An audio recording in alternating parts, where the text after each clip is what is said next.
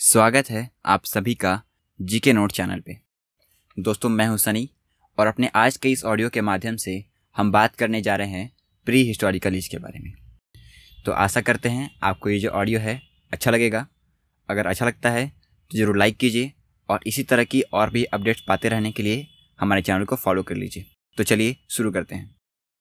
तो दोस्तों pre historical as तो आप नाम से समझ पा रहे होंगे कि प्री हिस्टोरिकल एज क्या है? एक टाइम पीरियड है। और एक ऐसा टाइम पीरियड है इतिहास का, जिसके बारे में हमारे पास कोई भी रिटर्न रिकॉर्ड नहीं है। यानी रिटर्न एविडेंस हमारे पास नहीं है, जो ये बता सकें कि प्री हिस्टोरिकल एज में कौन कौन सी चीज़ों का प्रयोग किया जाता था लोगों के द्वारा, समाज की कैसी व्यवस्थाएँ थी और भी अन्य चीज़ें। ठीक है? तो दोस्तों, आपके माइंड में क्वेश्चन क्लिक करना चाहिए कि आखिर ऐसी कौन सी सोर्सेस हैं जिनसे हमें जानकारी मिलती है प्री हिस्टोरिकल एज के बारे में। ठीक है? तो आर्कियोलॉजिकल रिमेंस आर्कियोलॉजिकल रिमेंस जो है दोस्तों, वो एकमात्र सोर्स हैं जिससे हमें जानकारी मिलती है प्री हिस्टोरिकल एज के बारे में। आर्कियोलॉजिकल रिमेंस तो मैंने बताया था आपको पिछले ऑडियो में the study of material remains is called as archaeology और इसी चीज़ की बात यहाँ पर हो रही है, जो पॉटरी या फिर स्टोन टूल्स या फिर मेटल टूल्स जो उस एज से बिलोंग करती हैं और हमें मिली हैं, उसी सभी चीज़ों से हमें जानकारी मिलती है कि प्री हिस्टोरिकल एज में कौन कौन सी चीज़ें मौजूद थी। ठीक है? तो दोस्तों, आगे बात करते हैं। तो प्री हिस्टोरिकल एज को चार भागों में बांटा गया है। कौन कौन सी है वो?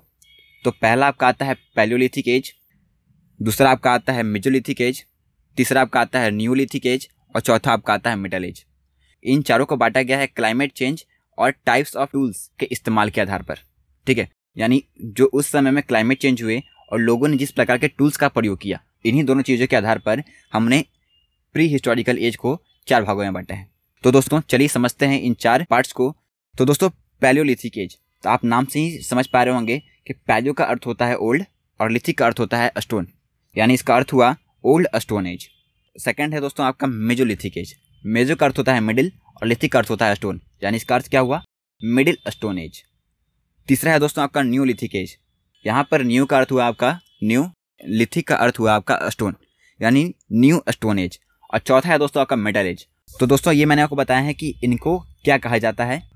अब बात करते हैं इनके टाइम पीरियड के बारे में। तो दोस्तों, जो पैलोलिथिक एज है, यानी ओल्ड स्टोन एज है, इसकी टाइम पीरियड जो रही है, वो है फाइव लाख बीसी से लेकर फोर थाउज़ेंड बी तक। और दोस्तों, इसको भी तीन भागों में बांटा गया है। कौन कौन सी है वो? तो पहला आपका आता है अर्ली पैलोलिथिक एज दूसरा आपका आता है मिडिल पैलोलिथिक एज तीसरा आपका आता है अपर पैलोलिथिक एज ठीक है? आगे बात करते हैं दोस्तों। तो आपका सेकंड नंबर पे आता है मेजोलिथिक एज और इसके टाइम पीरियड है टेन थाउज़ेंड बी से लेकर फोर थाउज़ेंड बी तक का। थर्ड है आपका न्यूलिथिक एज न्यूलिथिक एज में जो टाइम पीरियड रही है वो दोस्तों वो क्या है? फाइव थाउज़ेंड बी से लेकर एटीन हंड्रेड बी तक का, यानी पाँच हज़ार ईसा पूर्व से लेकर अठारह सौ ईसा पूर्व का जो समय रहा है वो क्या है आपका? न्यूलिथिक एज से बिलोंग करता है। चौथा है दोस्तों आपका कैलकोलिथिक एज और कैलकोलिथिक एज की जो टाइम पीरियड रही है वो है 1800 बीसी से लेकर 1000 बीसी तक का, यानी अठारह सौ बीसी से लेकर एक हज़ार बीसी का जो टाइम पीरियड रहा है, वो क्या है आपका? कैलकोलिथिक एज और पाँचवा आपका आता है दोस्तों आयरन एज और आयरन एज की जो टाइम पीरियड रही है, वो वन थाउज़ेंड ऑनवर्ड्स यानी वन थाउज़ेंड बी के बाद का जो समय रहा है, वो वो किससे बिलोंग करता है? आयरन एज से। तो दोस्तों, ये आपको मैंने बताया है जो टाइम पीरियड है प्री हिस्टोरिकल एज के सब डिवीज़न का, वो मैंने बताया है आपको अभी। तो आशा करते हैं आपको ये समझ में आया होगा। और इसके बारे में जो डिटेल्स हैं, वो अपने अगले ऑडियो में डिस्कस करेंगे हम। तो आज के लिए बस इतना ही। आशा करते हैं आपको ये समझ में आया होगा।